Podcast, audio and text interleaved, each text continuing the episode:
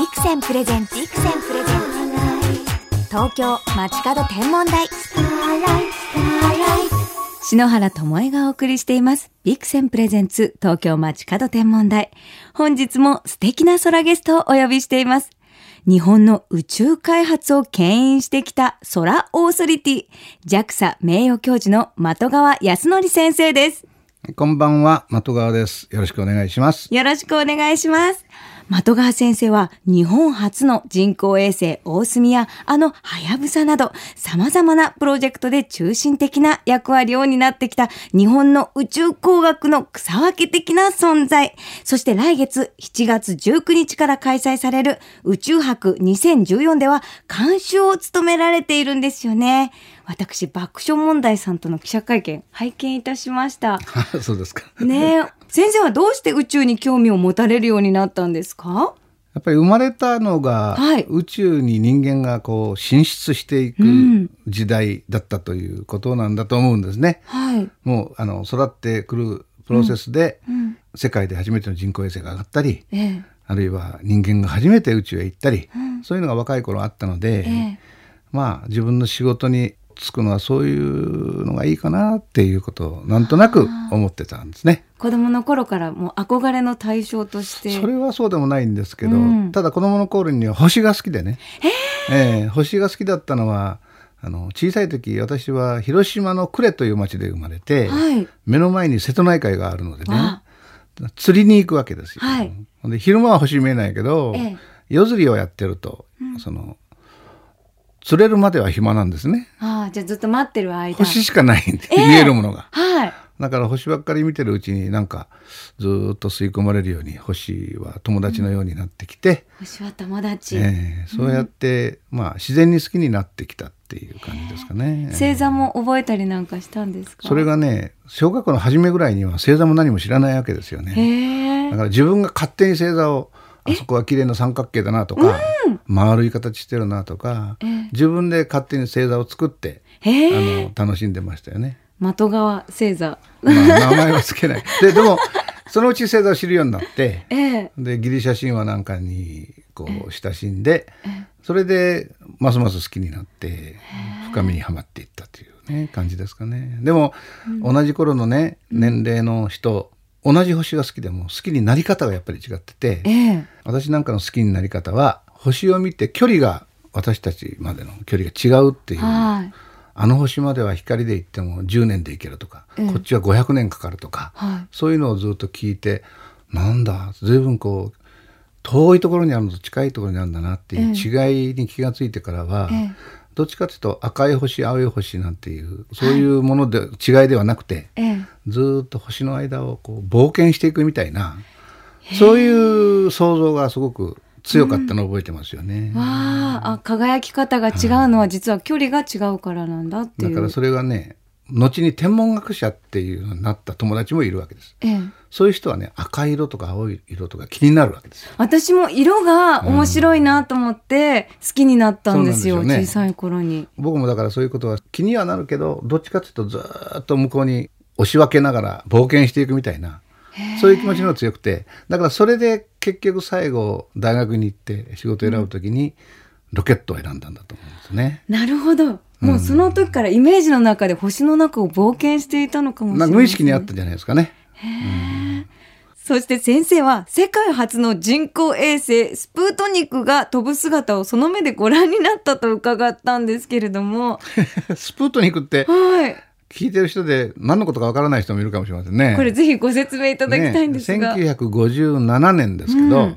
あのまあソ連という国があって、ええ、今のロシアですね、はい、が世界で最初に地球の周りをぐるぐる回る物体を打ち上げたわけですね。今人工衛星って言って、えー、で世界初の人工衛星が上がったっていうんで大ニュースにはなったんだけど、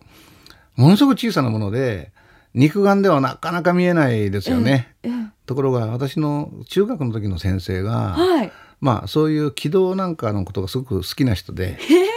勝手に NASA からアメリカのその人工衛星がどういう軌道を飛んでるかってデータを仕入れてきて自分で計算をして、何月何日の何時何分のどの辺で見えるっていうことを予想して、それで肉眼で人工衛星を見つけた日本です。2番目の人だった。んです。ええ。新聞にも載った。ええ、で最初の人は新潟の人だって悔しがってましたけど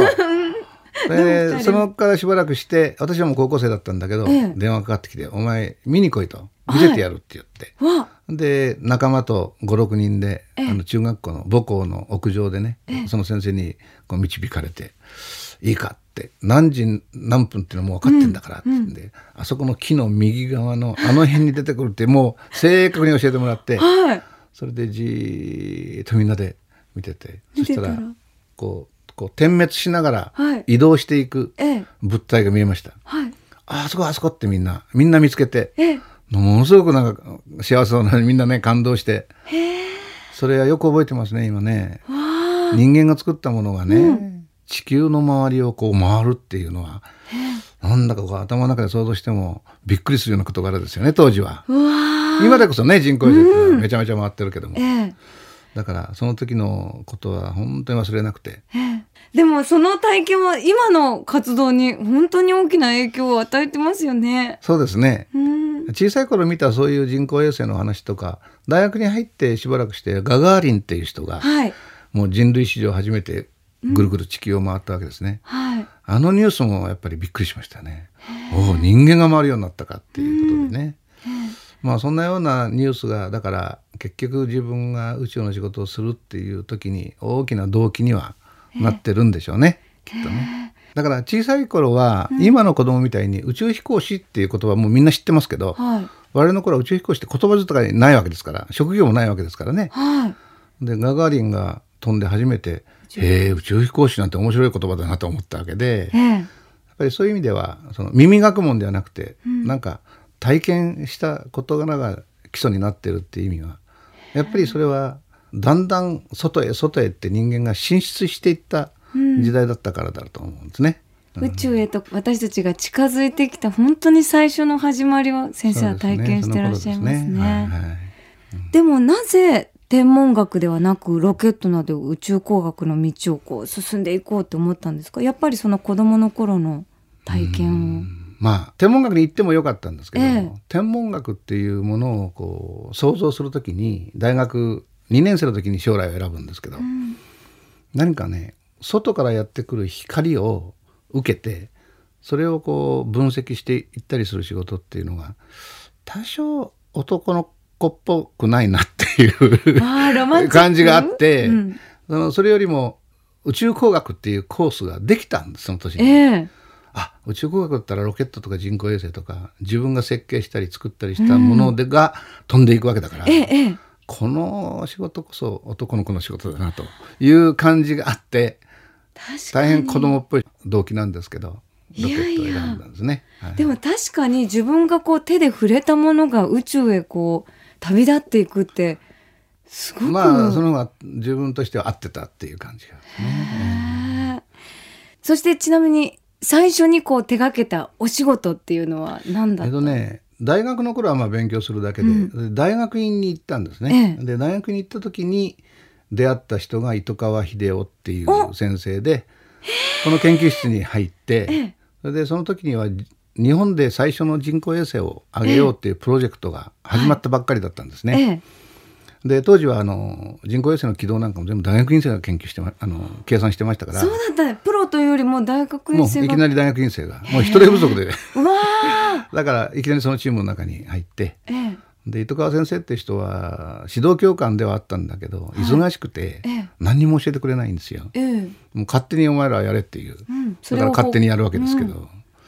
まあ大変大きな影響力を持った人で、何にも教わってってないにしてはすごく影響を受けた人なんですね。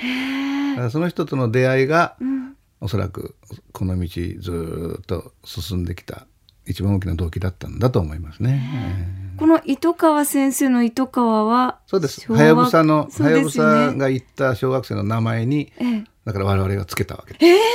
え、それがやっぱそれは感謝の意味を込めてっていうメッセージ。そうです。はい。えー、まあ象徴的な存在ですからね、日本の宇宙開発のね。その糸川先生と一緒に最初にした仕事っていうのは？最初の人工衛星っていうのは1970年に上がったんですが、うん、それが日本初の人工衛星大隅なんですよね。そうです。1号機をその打つっていうんで挑戦を始めたのは1966年だったんです、はい、それでまあ日本で初めてのことなんで手探りでいろんな仕事しなきゃいけないんで、ええ、4回うまくいかなくてね。えもうそんな失敗しちゃったんですか？どんどんどんどんこう新しい問題が起きてきて、ええ、で最後に私が大学院5年間の最後の年に24キログラムの私の今の体重の4分の1しかない。軽い。人工衛星を上げる、えそれ5年間かかったんですよね。それがでも、うん、ものすごく印象に残ってます。へえ、それは5回目には成功して、はいはい、その時嬉しかったですね。へえ。それは地球の周りを回る人工衛星でしょ？うん、で今度1回回るとそれをまたもうちょっといろんな人工衛星を上げようってんで上げてたんだけど、はい、今度は地球の重力を脱出させたくなるわけですよね。はい、地球の外へ運ぼうっていうんで。ええその時ちょうどタイミングよくハレー彗星っていうのがやってきてハレー彗星の探査機っていうのをプロジェクト始めたのは1980年ぐらいですけど、えー、打ち上げたのはだから1985年で大隅から15年、えー、ね、その地球脱出っていう仕事も、うん、まあ大隅の次に印象に残ってますよね。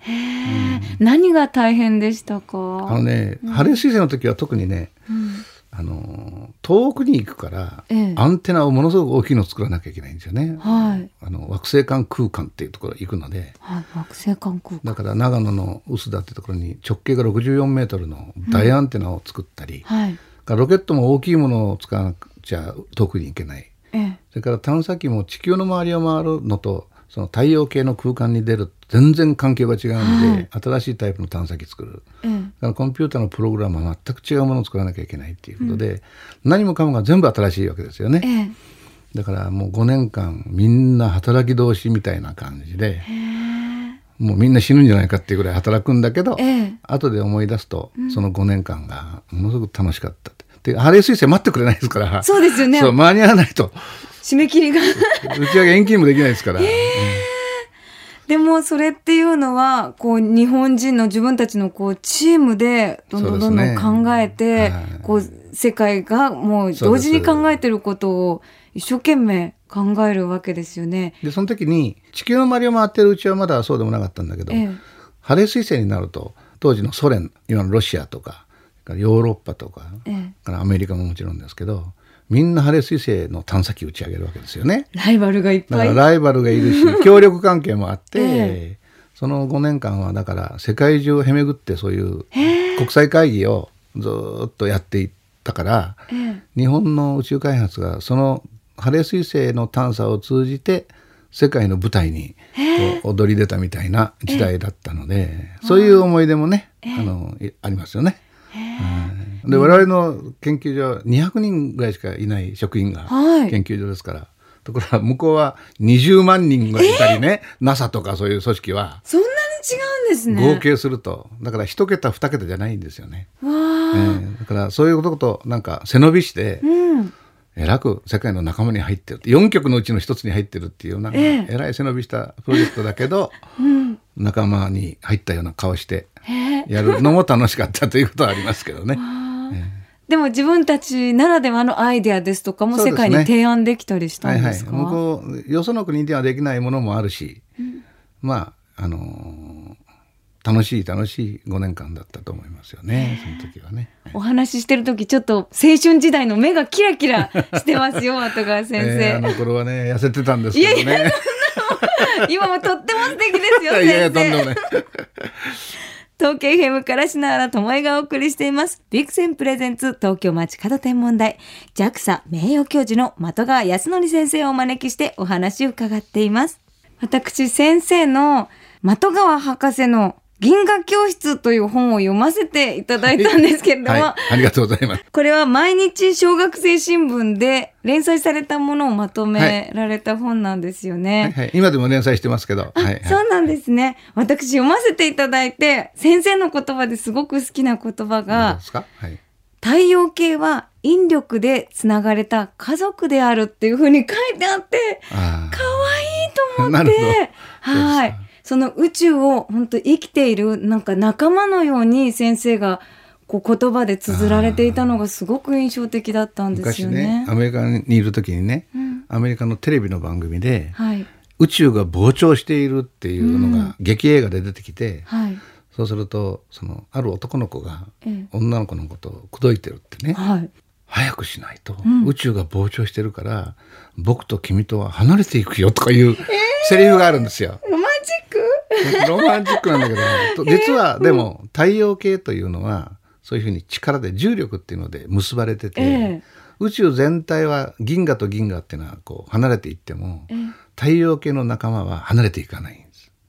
ね、だから膨張してるなら人間同士もだんだんこう離れていくのかとそうではなくて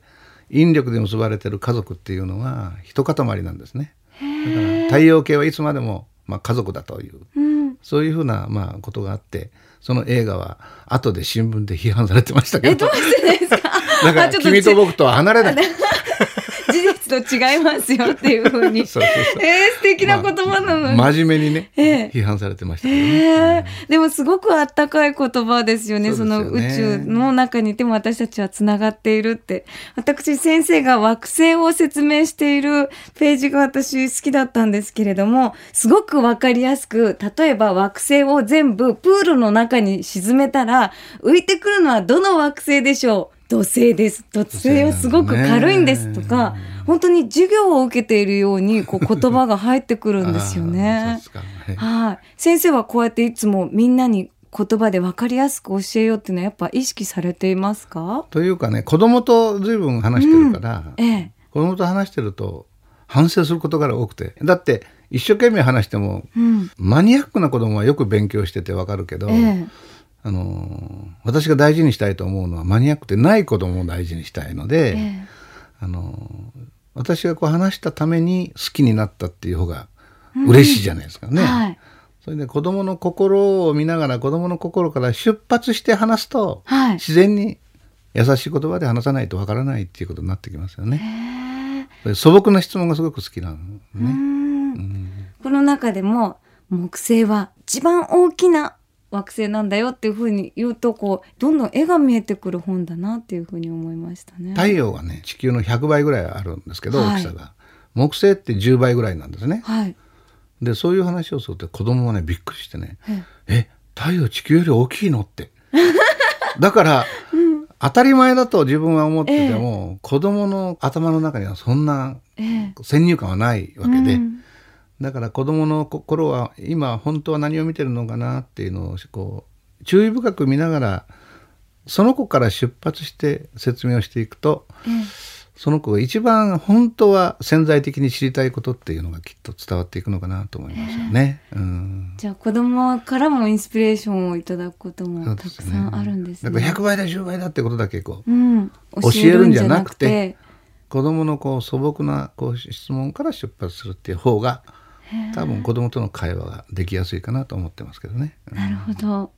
それと先生のこう発想で好きだったのは宇宙ができたのは137億年前だからこれを1年にこう換算すると星が生まれたのは1月5日で太陽ができたのは8月31日頃だよって これがすっごく分かりやすくて。私の発想じゃなくていろんな人が発想してるいやもうでも私先生の本で初めて知っちゃったので なるほどと思って。じゃあ的川先生の授業を受けた子供できっと宇宙飛行士になることか 研究に携わるまあ、いろんな人が出てくるといいですね、ね、いっぱい出てきますよね。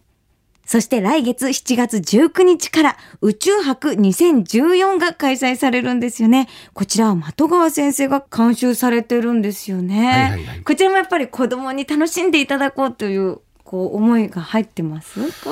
うんまあでもそれは頼まれたからやってるだけで 先生ならではのもうアイデアがいっぱい溢れてるんですよ。でもでもねあの、まあ JAXA と、うん、まあ JAXA は日本の宇宙開発やってる組織と NASA ってアメリカの宇宙開発をやってる組織とが、ええ、まあいわば4つに組んでがっちりと協力してやる初めての博覧会なので、え、まあ魅力のあるものがいっぱいやってきますね。えー、こちらお子さんも大人も楽しめる。はい、はい、まあぜひね親子で来ていただくといいなと思ってますけどね。100万人目標って言ってるから。わあ。ものすごい数の人が来るんじゃないでしょうかね。でもちょうど夏休みの頃なのでね。はい、家族みんなで足を運んでいただきたいと思います。さて、的川先生とお話ししてきましたが、もっともっと貴重なお話が伺いたいということで、来週もこの東京街角天文台にお越しいただけますでしょうか？はい。よろしくお願いします。よろしくお願いします。本日のゲスト、JAXA 名誉教授の的川康成先生でした。ありがとうございました。月のない夜が好きになったのは、星を眺めるようになってからだ。見えにくかった北極星がくっきりすると星空の地図がわかりやすい。星空を眺めよう。天体望遠鏡のビクセン。ビクセンプレゼンツ東京街角天文台。まもなくお別れです。JAXA 名誉教授、的川康則先生お越しいただきましたが、もうこの番組をね、始めていて、こんなすごい先生に来ていただけるなんて本当に光栄だったんですけれども、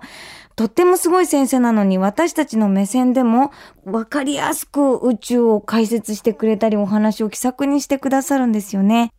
的川先生はまた来週もお越しいただきます。どうぞお楽しみに。さてここで篠原からスイートなプレゼントのお知らせがあります。もうすぐ7月7日、七夕ですね。メリーチョコレートでは、この日を大切な人にギフトを贈るサマーバレンタインデーとして、毎年オリジナルの星型のお菓子を発売しています。今年は可愛い星型のクランチチョコレート、シューティングスターと星型フルーツゼリーの詰め合わせ、トゥインクルスターの2種類が発売中です。こちらを2つセットにして7名の方にプレゼントいたします。プレゼントをご希望の方は、番組ホームページにあるメッセージフォームに必要事項をご記入の上、チョコレート希望と書いて送信してください。応募の締め切りは6月30日月曜日到着分まで。当選の発表はプレゼントの発送をもって返させていただきます。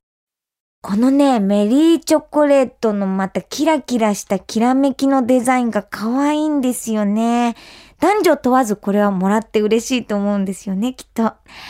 また同時にメリーチョコレートとビクセンソラガールがコラボした星にまつわる甘いエピソードが漫画になるというキャンペーンも実施中です。詳しくは番組ホームページにリンクを貼っておきますので、ぜひチェックしてくださいね。では篠原からこの時期の星空インフォメーションお届けしましょう。今日、6月27日は新月。新月は朔とも呼ばれ、この日は空のどこを探しても月の姿は見当たりません。これは月が太陽とほぼ同じ方向にあるためなんです。稀に見られる日食は、この新月の月がちょうど太陽と重なることで起こる現象なんです。昔の暦は月の満ち欠けをもとに決められていたので、新月の日が1ヶ月の始まりの1日となります。1日は月が経つ、月たちが変化したもの。今日が新しい月の巡りの始まりという意味なんですね。太陽と一緒に西の地平線に沈んでいく見えない月を思いながら新しい月の始まりを感じてみるのも素敵ですよね。この新月の時期はちょうど月の光がないので、星の観測にはベストなんですよね。だから星の見時という感じがしますよね。そして明日から2日目の月、三日月と細い月がだんだん太くなっていくのが楽しみな日でもありますよね。可愛い月が観測できる始まりの日、ぜひ覚えてください。それでは素敵な星空ライフをお過ごしください。東京 FM ビクセンプレゼンツ東京街角天文台。ここまでの相手は篠原智恵でした。また来週のこの時間、星とともにお会いしましょう。